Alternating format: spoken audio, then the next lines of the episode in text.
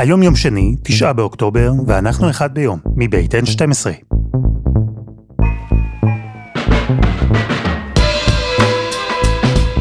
אני אלעד שמחיוף, ואנחנו כאן כדי להבין טוב יותר מה קורה סביבנו, סיפור אחד ביום, בכל יום.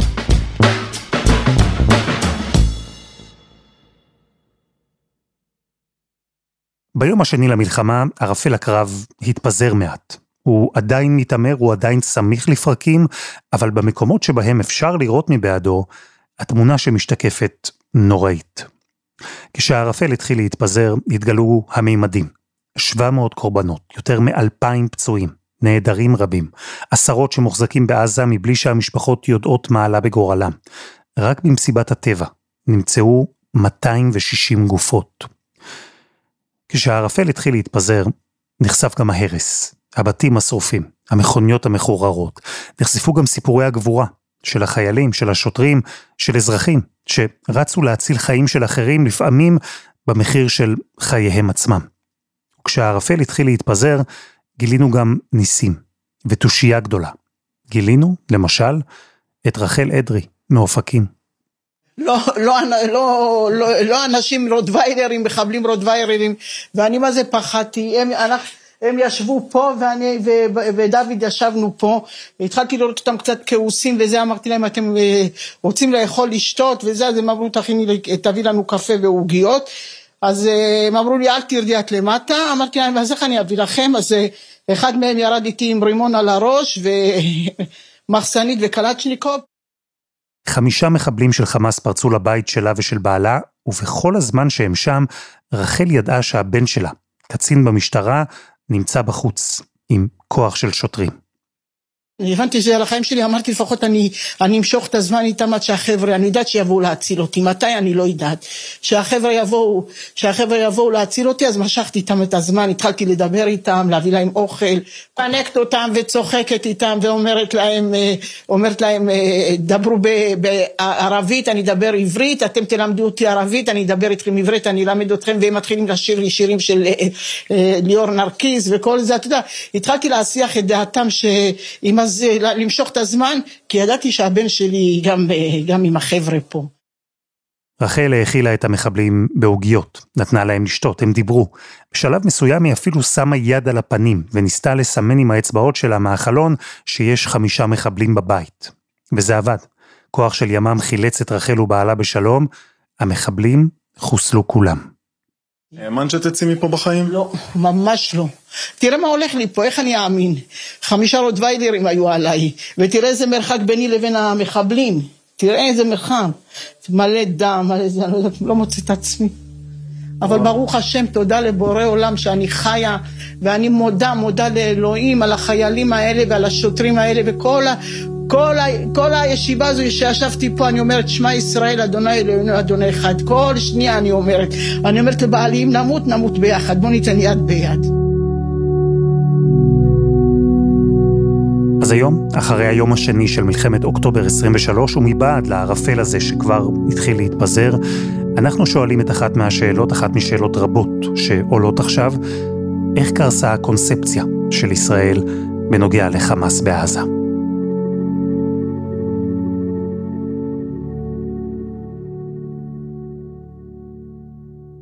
שלום דוקטור מיכאל מילשטיין, חוקר בכיר במכון למדיניות ואסטרטגיה באוניברסיטת רייכמן ובאוניברסיטת תל אביב. שלום אלעד. בואו נתחיל בשאלה הכי בסיסית. מה בכלל הייתה הקונספציה של ישראל בנוגע לחמאס ולעזה?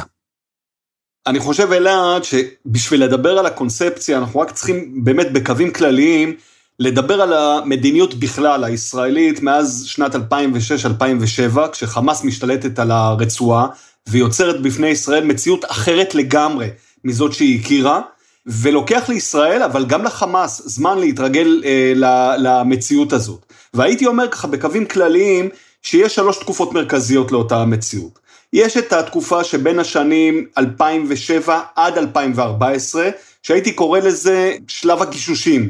לא חמאס יודעת להתנהג כמו ריבון, לא ישראל יודעת אה, באמת אה, אה, לעכל את הדבר הזה שנקרא חמאס כשלטון. בתקופה הראשונה אנחנו מדברים באמת על, על מצב שבו חמאס לא יודעת מה זה גם להיות גורם אה, ג'יהאד, גורם מוקאוומה, גורם התנגדות, אבל גם לדאוג לביוב בעזה, ולדאוג למשכורות של האנשים, ולדאוג לגני ילדים מתפקדים ברחבי הרצועה. ויש איזה סוג של טנגו, שבמסגרתו היא מבינה שהיא לא יכולה כל הזמן להתמודד במהלומות אה, צבאיות, אה, ותוך כדי זה גם לקדם או לנהל שלטון בעזה, ומה שיש זה סדרה של התגוששויות שהדברים המרכזיים בהן זה שלושה מבצעים גדולים, יש לנו את עופרת יצוקה, את עמוד ענן ואחרון צוק איתן ב-2014, שבעצם הוא הפינאלה, הסיום של תקופה שבה שני הצדדים מחליפים מהלומות ומבינים שאולי צריך משהו אחר. כלומר מילשטיין, אחרי התקופה הראשונה שבה חמאס לא באמת ידע או לא ניסה לשלוט ולנהל את הרצועה, בתקופה השנייה הוא אמר, כן, אני ארגון טרור אמנם, אבל במקביל אני גם ריבון על שטח, אחראי על תושבים, אחראי על נושאים אזרחיים. נכון, אני רק אה, אה, אחדד כאן, אה, אלעד, כמובן שחמאס לא אומרת על עצמה אני ארגון טרור, אני ארגון ג'יהאד. אני ארגון מוקאוומה, אני ההפך מטרור, זה מה שהיא אומרת לעצמה. אבל בדיוק מה שאתה, מה שאתה מציין, זו תקופה שבה חמאס מבינה, היא אגב לומדת, פשוט מה זה להיות שלטון, היא מעולם לא הייתה שלטון עד, אה, עד 2006, 2007, כשהיא השתלטה בכוח על, ה, על הרצועה, והיא מבינה שאי אפשר בעצם כל הזמן לעשות אה, אה, את שני הדברים, וחייבים קצת אה, לעצב אחרת, אני לא אומר להגביל, לעצב אחרת את הג'יהאד, כדי באמת אה, אה, לאפשר ניהול תקין של, ה, של השלטון בעזה, והיא צריכה למעשה לעשות משהו יותר מתוחכם, שבמסגרתו התדירות של המאבקים, במידה מסוימת גם העוצמות שלהם, ילכו וישתנו, זה לא יכול להיות 24-7 מבחינת המאבקים, אה, אבל גם צריך לעשות את זה הרבה יותר מתוחכם, דרך פרוקסיס, דרך אולי כל מיני מעקפים, כמו לדוגמה חפירת מנהרות, אנחנו מדברים על, על תקופה של למידה שהיא מאוד מאוד חשובה לעיצוב הפנימי של חמאס. אני מזכיר, אנחנו אחרי 2014, מהלומה אדירה שחמאס אה, חוטפת בצוק איתן, הכי קשה שהיא חטפה אי פעם, ומתחילים לנסות כל מיני אופציות אחרות שנכשלות כולן. יש לנו תקופה שבה חמאס מתחילה לדבר על הפיוס אה, עם הרשות ואולי להביא את הרשות, דבר שנכשל. להתחיל לחמם יחסים עם מצרים גם נכשל. ואז יחיא סנוואר, מנהיג חמאס בעזה, פונה לרעיון של צעדות השיבה. ולאחר מכן בלוני התבערה, ולאחר מכן אה, כל אה, נושא חימום האלימות על הגדר, כולם נכשלים, מה שמביא את שני הצדדים המותשים האלה סביב 2021, פלוס מינוס לפני מבצע שומר החומות במאי, לשלב החדש שהוא שלב ההסדרה. ושלב ההסדרה הזה, אחרי הראש בראש של השלב הראשון, והתזוזה של חמאס לעמדה מתוחכמת יותר, קראת לזה בשלב השני, לעמדה משולבת של ריבונות וג'יהאד. איך נולד השלב השלישי? איך נולדה ההסדרה הזו? תראה, אז אני חושב שאנחנו מדברים כאן, אלעד, על חבירה בין שלושה תהליכים שהתמזגו או, או נכנסו לאיזה צומת אה, היסטורית אה, אחת.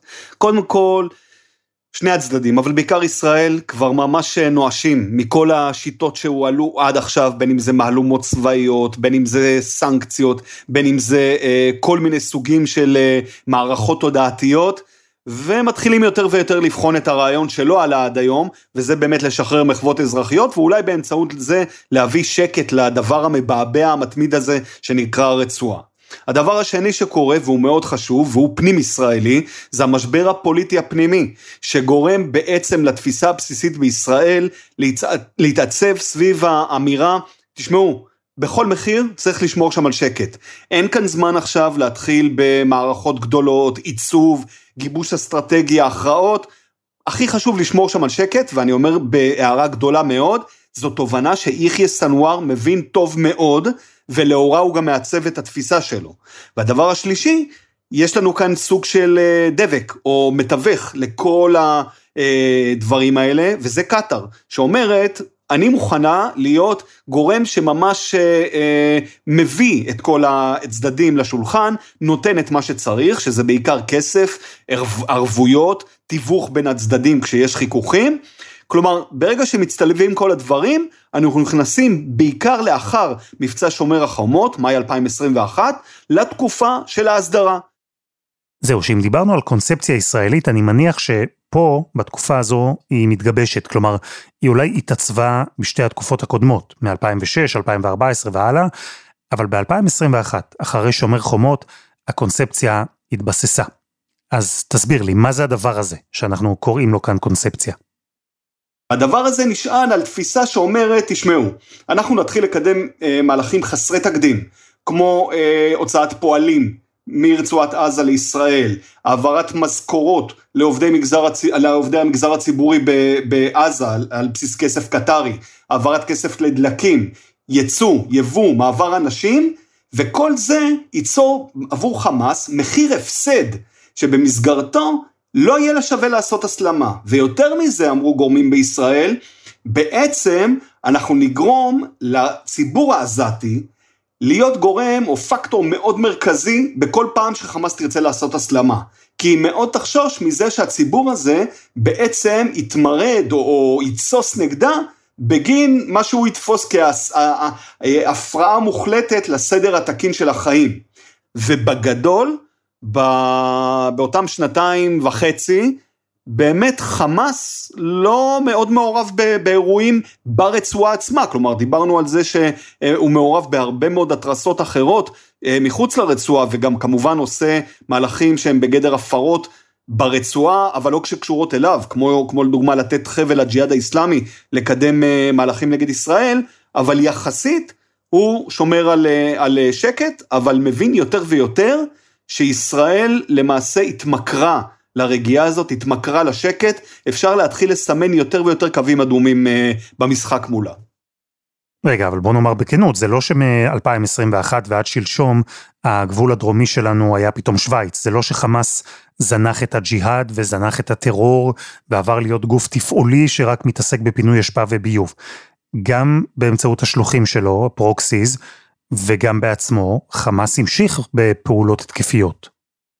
אז תראה, חד משמעית מה שאתה אומר אה, נכון, אה, אלעד, ואני אגיד את זה בצורה אפילו הרבה יותר אה, בוטה. כל הנורות האדומות דלקו בצורה בוהקת מאוד בשנתיים האחרונות. ש... נורות שבעצם אותתו לנו שלא הכל הולך מאוד מאוד חלק בקונספט הזה שאומר תשחררו פועלים, תשחררו אה, משכורות, תשחררו דלקים, תשחררו תשומות בנייה ותקבלו שקט אה, אה, מוחלט. בעצם חמאס כל הזמן מנסה למצוא את האזורים האפורים ולסמן את הקווים האדומים. מתוך עזה היא מקדמת טרור והסתה פרועים בירושלים, באיו"ש, בחברה הערבית בישראל. מתוך עזה היא כמובן ממשיכה בחפיר, בחפירת אה, מנהרות. כמו שציינו, היא ממש, הייתי אומר, מתירה לג'יהאד האיסלאמי לנהל אה, אה, מערכות נגד ישראל, וכאן אני עוד פעם חוזר לישראל, כי אנחנו, רבים מאיתנו, סיכמו מבצעים שהיו ממוקדים נגד הג'יהאד, כהישג בכך שחמאס ישבה על הגדר. כלומר, חמאס שהייתה אמורה לאכוף את המרות על הג'יהאד ולא הייתה מעורבת במערכות האלה, בעצם אנחנו ראינו בזה סוג של פלוס גדול שהצלחנו להניב, ואני חושב שכל הדברים האלה אפשר לסכם אותם כנורות אדומות. שהיו גורמים בישראל שהצביעו על זה שצריך להתנהל מול חמאס בצורה הרבה יותר קשוחה, ולהבהיר לה שאין עוד פעם יציאת פועלים והעברת משכורות כשיש כאלה הפרות בוטות, אבל אה, זה לא נעשה, מה שגרם ליחיא סנואר להאמין שהוא יכול עוד ועוד ועוד להפר את, ה, את הכללים הבסיסיים, להתריס מול ישראל, וישראל לתפיסתו כל כך לחיצה, שהיא תחזור מלכתחילה שוב למעגל הזה של ההסדרה, תחזיר את הפועלים, תחזיר את המשכורות, והכל חוזר חלילה. במילים אחרות, הקונספציה, אם אני מבין נכון, הייתה שחמאס לא זנח את דרך הטרור, לא חזר בו מהרעיון שאת ישראל צריך להשמיד, אלא שהשנים שלו כריבון בעזה הפכו אותו לפרגמטי יותר, כזה שכסף קטרי ומשכורות לעובדים ואישורי כניסה לפועלים, כל אלה יחליפו את המוטיבציה של חמאס לפעול על פי אותה אידיאולוגיה קיצונית שהוא עדיין מחזיק בה? אז כאן באמת יש אה, מושג שלא מעט משתמשים בו בישראל, ואני חושב שקצת הבנו אה, עד כמה הוא בעייתי אחרי ההתקפה הפרועה ביום אה, שבת, והוא האבולוציה של החמאס. כלומר, הרבה מאוד דיברו על זה שחמאס הוא ארגון שהולך ומשתנה, וככל שהוא יותר ויותר יושב על כס השלטון, כס השלטון הולך ומשנה אותו, הופך אותו ליותר מרוכך, יותר מאולץ, פחות לוחמני. וזה לא שאנשים, בוא נגדיר את זה ככה, חשבו שחמאס איבד מהעוקץ הלוחמני שלו, מעוקץ הג'יהאד, אבל שהעוקץ הזה הולך ונהיה כהה יותר ופחות נשלף. אני חושב שכאן, אם ככה לסמן את המקומות שבהם אולי היינו בפער מסוים מול חמאס, אה, זאת בדיוק הנקודה שבה לא הבנו, שארגון כמו חמאס הוא לא ארגון שזונח, מקפל, מאפסן את האידיאולוגיה שלו ואומר מעכשיו אני דואג רק לרווחה, ביוב, אה, חינוך. זה ארגון שבעצם ממתין, הוא אומר אני עושה את כל שאר הדברים, אבל אני במקביל גם שוקד על מתי את כל המשאבים שיש לי כשלטון להתחיל לנתב לכיוון מימוש החזון האידיאולוגי שלי. ועדיין הצליחו להרדים את ישראל, לגרום לדרגים הכי בכירים סביב השולחנות המדיניים והביטחוניים, להרגיש שהמשוואה הזו של כסף ואיכות חיים טובה יותר לאזרחים בעזה, תתורגם לשקט של חמאס בישראל. ואם חמאס ירצה נניח לשפר את התנאים שלו, אז כן, הוא יעשה קצת רעש, הוא יקבל עוד כסף והשקט יחזור. המהפך הזה בתדמית של חמאס למעשה הושלם.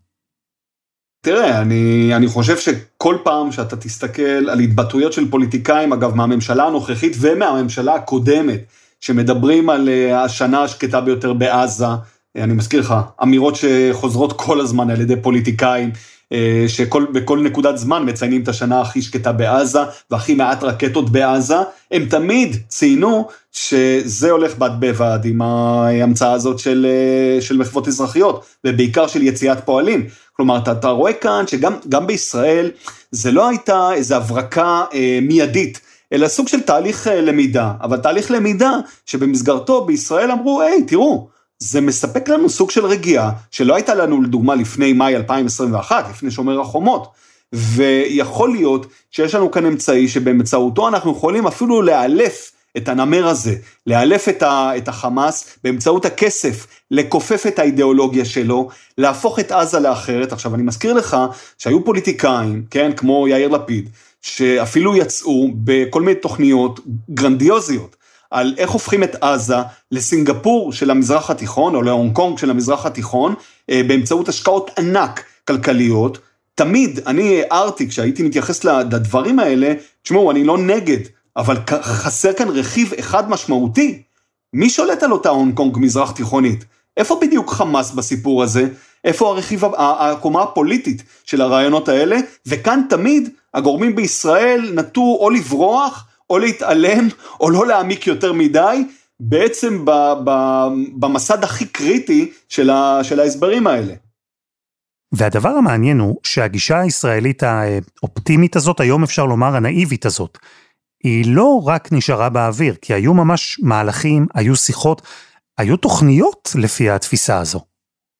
נכון. אני מזכיר כאן אה, אלעד שבעצם בשבועיים או בשבוע וחצי שקדמו לאותו יום שבת, היו לנו איזה אה, אירועים של התחממות אה, מחודשת על גדר הגבול. כולל אגב יריות והפעלת מטענים שביצעה חמאס נגד, נגד כוחותינו במרחב הזה. וכל הדברים האלה אחרי תיווך קטרי שבמסגרתו ככה מובטח בחצי קריצת עין לחמאס שיעלו את מכסות הפועלים ל-20 אלף, הם הולכים ודועכים, מה שאגב בדיעבד אנחנו נבין שזה הייתה הסחה והונאה ממדרגה ראשונה, וההבנה אצלנו היא שהעסק נרגע, כלומר חמאס הבין שהוא הולך לזכות בסוג של אה, צ'ופר, ולכן הוא מתחיל להתכנס מחדש למשוואה הרגילה.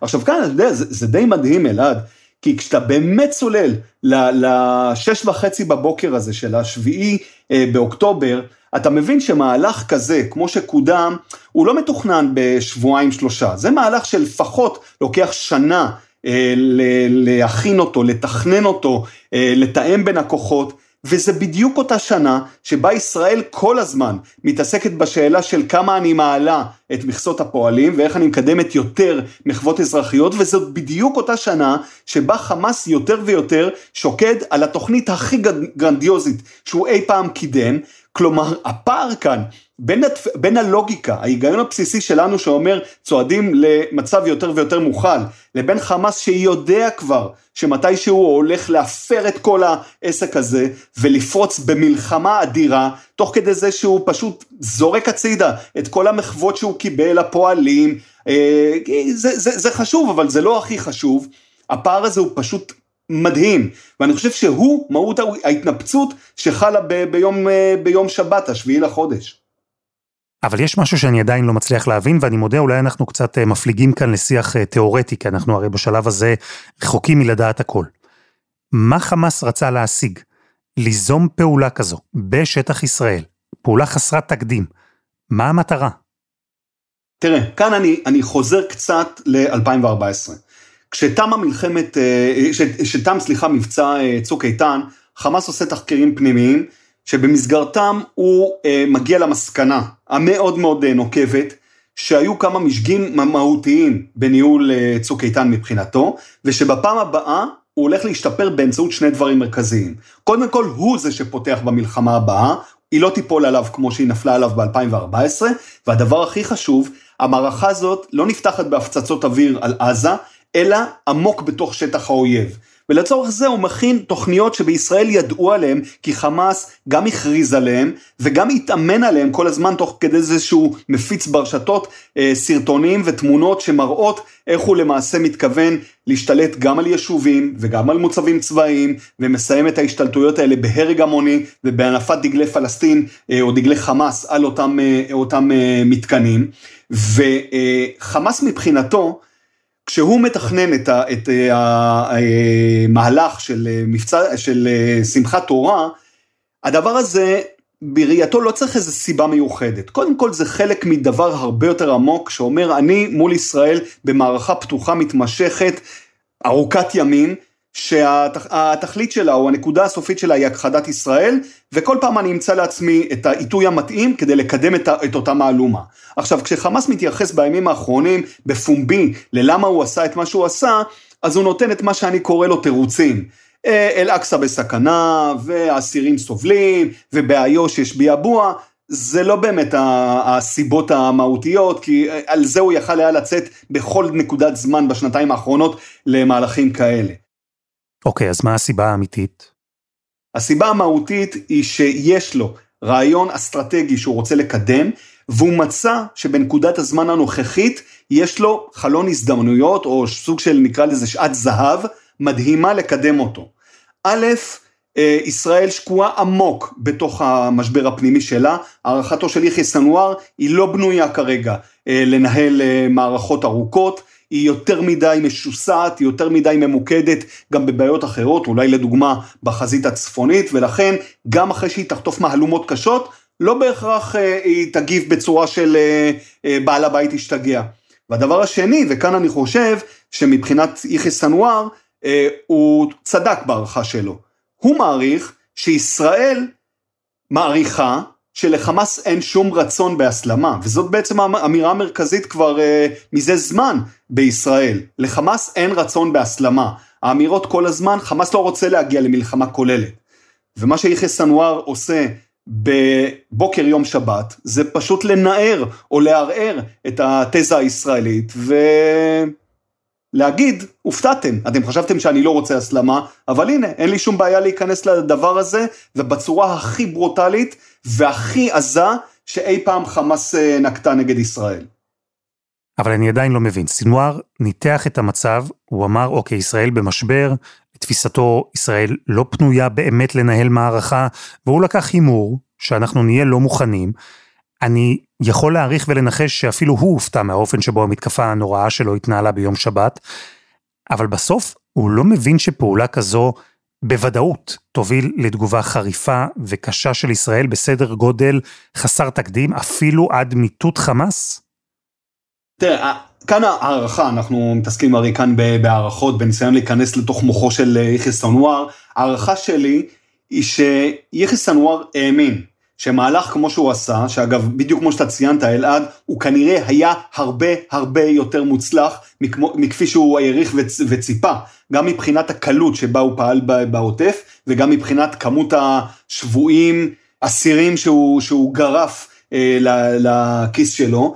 מהבחינה הזאת, אני מניח שיחיא סנואר אמר לעצמו, אני הולם בישראל, הדבר הזה כנראה פותח פתח לאיזה סוג של מבצע שייקח שבוע, שבועיים, יתמוטטו בו קצת אה, אה, מגדלים, פה ושם יהרגו לנו אנשים, אבל בתום העסק הזה, מהר מגיעים כל המתווכים, המצרי והקטרי, ואולי גם יש לחץ בינלאומי ברקע, וישראל כבר מתחילה להתנשף, כי היא לא רגילה למערכות ארוכות טווח, בטח לא בתקופה של שסע פנימי כל כך עמוק, ואני מסיים את העסק הזה, א', עם נתח אדיר, עם פרס אדיר של האסירים שבאמצעותו אני אה, אני אולי מקדם מעסקת אה, עסקת אה, שבויים, שכמובן תזכה אותי בהמון נקודות זכות בזירה שלי. והדבר השני, יכול להיות שאני אפילו זוכה או סוחט מישראל הרבה יותר הישגים אזרחיים. עכשיו כאן אני כן חוזר שבוע וחצי אחורה, אלעד. אחרי שאיחי סנואר מבעיר מחדש את הגבול, התגובה של ישראל היא בוא נדבר על, אה, על להעלות לך את מכסת הפועלים ל-20 אלף, רק תירגע. אני חושב שזה קצת מבהיר לאיחי סנואר, שאולי כדאי לעשות איזה הימור או סיכון, ולשים קלף יותר, אה, יותר מסוכן, ללכת על אה, הימור יותר גבוה, אבל יהיה אפשר לחלץ מישראל דברים מאוד מאוד אה, דרמטיים, גם בתחום הפועלים, גם בתחום המעברים, גם בתחום הפרויקטים הכלכליים. אני לא חושב שיחיא סנוואר הוא מתאבד, כלומר הוא לא, יצ... הוא לא עשה מה שהוא עשה כדי להיכנס למערכה שבסופה אולי הוא ימות, ויכול להיות שמשטר חמאס יתמוטט, יכול להיות שכאן הוא אה, מה שנקרא העריך הערכת חסר את, אה, את ישראל, אבל בשביל זה אנחנו צריכים לראות איך יתפתח המבצע ובאמת איך יהיה הסוף שלו, כי הסוף שמבחינת יחיא סנוואר אמור להיות מאוד דומה לכל המבצעים והסבבים הקודמים, עם תיווך, עם עוד צ'ופרים בסל, וכמובן עם עסקת אה, אסירים. יכול להיות שכאן הוא טועה והפעם זה לא אותה מערכה כמו שהוא, אה, כמו שהוא ציפה, ושהעסק הזה ייגמר קודם כל בפעולה קרקעית מאוד עמוקה, ואולי אפילו בערעור של אה, שלטון חמאס בתוך עזה עצמה. טוב, אז בשלב הזה אנחנו לא יודעים איך עומדת הקונספציה של חמאס במבחן המציאות, שבסופו של דבר האירוע הזה הסתיים באותו סטטוס קוו, גם אם אחרי הרבה נזק לעזה. אנחנו גם עדיין לא יודעים איך יגיבו בזירות האחרות, אנחנו יודעים שחמאס מנסה לתמרץ את הצפון, את יהודה ושומרון, את ירושלים, זירות בתוך ישראל. שווה לציין אגב שהנשיא ביידן בעצמו מבין את זה, הזהיר, אפילו שלח נושאת מטוסים לחופי ישראל כדי לאותת לאחרים שלא יחשבו אפילו על להצטרף לתוך המלחמה הזו. אבל בכל מה שקשור לקונספציה הישראלית, זה אנחנו כבר יודעים, היא קרסה. זה ברור היום, אנחנו עם מאות נרצחים, עם עשרות חטופים, זה ברור שחמאס הוא לא ארגון פרגמטי, הוא לא מונע מתמריצים כלכליים ואזרחיים שישראל הייתה מעורבת בהם. ברור שמדובר באותו ארגון טרור רצחני וקיצוני שהיה תמיד. אז איך צריכה להיראות הקונספציה החדשה של ישראל? אני מניח שהיא תיבנה אחרי המלחמה, וזה במידה שלחמאס תהיה בכלל איזושהי נוכחות בעזה. נכון, גם עם אה, נוכחות, כמו שראש הממשלה רמז לה כשהוא אה, פירט את אה, יעדי המבצע, בעצם נוכחות מוחלשת, הוא לא מדבר על מיטוט חמאס או העלמות חמאס, אלא על חמאס מוחלשת. ואני אגיד כאן, אלעד, שקודם כל אני, אני, אני, די ברור לי איך אסור שהמערכה הזאת תסתיים, המלחמה הזאת תסתיים. זה לא יכול להסתיים עוד פעם בדילוגי אה, מתווכים קטרים ומצרים שמגבשים נוסח להבנות עם שעה מסוימת שבה נכנסת הפסקת האש לתוקף, זה לא יכול להיגמר עוד פעם בהבנות, זה לא יכול להיגמר עוד פעם בחידוש אה, אה, פתיחת המעברים לפועלים ולסחורות יום יומיים אחרי שנסתיים את המערכה. אם זה מה שקורה, ההבנה של כולם, בעיקר של חמאס, אבל גם של כל שאר, ה, נקרא לזה השכונה המזרח תיכונית, היא שישראל נמצאת בחולשה בלתי רגילה. אני חושב שישראל צריכה בעצם להיכנס לקונספציה החדשה, שינוי פרדיגמה, שאומר מעכשיו כל כללי המשחק, בטח כללי המשחק של השנתיים האחרונות של אה, רעיון ההסדרה, פשוט מושלכים לפח הזבל של ההיסטוריה. מעכשיו אנחנו במצב שבו יש אפס מחוות אזרחיות אה, כל עוד חמאס שולטת, כי אין דבר כזה הסדרה עם אה, חמאס. נכון, זה כנראה יגבה מאיתנו כל הזמן חיכוכים אה, מתמשכים, מבצעים מתמשכים, אבל זה עדיף על פני זוועה כמו שהתרחשה ב- ביום שבת. וזה אומר שעזה, אנחנו לא יוצרים בסוג של אסון הומניטרי. אנחנו כנראה לא מפסיקים את החשמל ואת המים, בטח לא את המזון, אבל ממש אנחנו לא אה, רוצים שהאזור הזה יתחיל לפרוח מבחינת אה, משכורות, יציאה לעבודה, אופק אה, של דור צעיר. אני חושב, ואני אומר את זה בצורה מאוד מאוד זהירה, שמצב כזה הוא קודם כל מצב לטווח ארוך, הוא כמובן ייצור הרבה מאוד חיכוכים, אבל הוא האופציה היחידה שאולי יכולה להוליד סוג של שינוי פנימי בתוך עזה.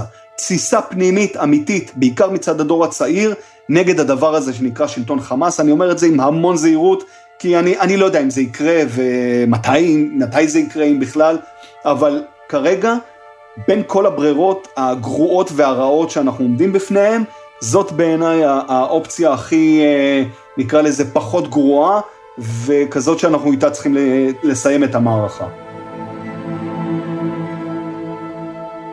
דוקטור מיכאל מילשטיין, תודה. תודה אלעד. וזה היה אחד ביום של N12. העורך שלנו רום אטיק, תחקיר והפקה, שירה הראל, דני נודלמן, עדי חצרוני ורוני ארניב, על הסאונד יאיר בשן שגם יצר את מוזיקת הפתיחה שלנו, ואני אלעד שמחיוף, אנחנו נהיה כאן גם מחר.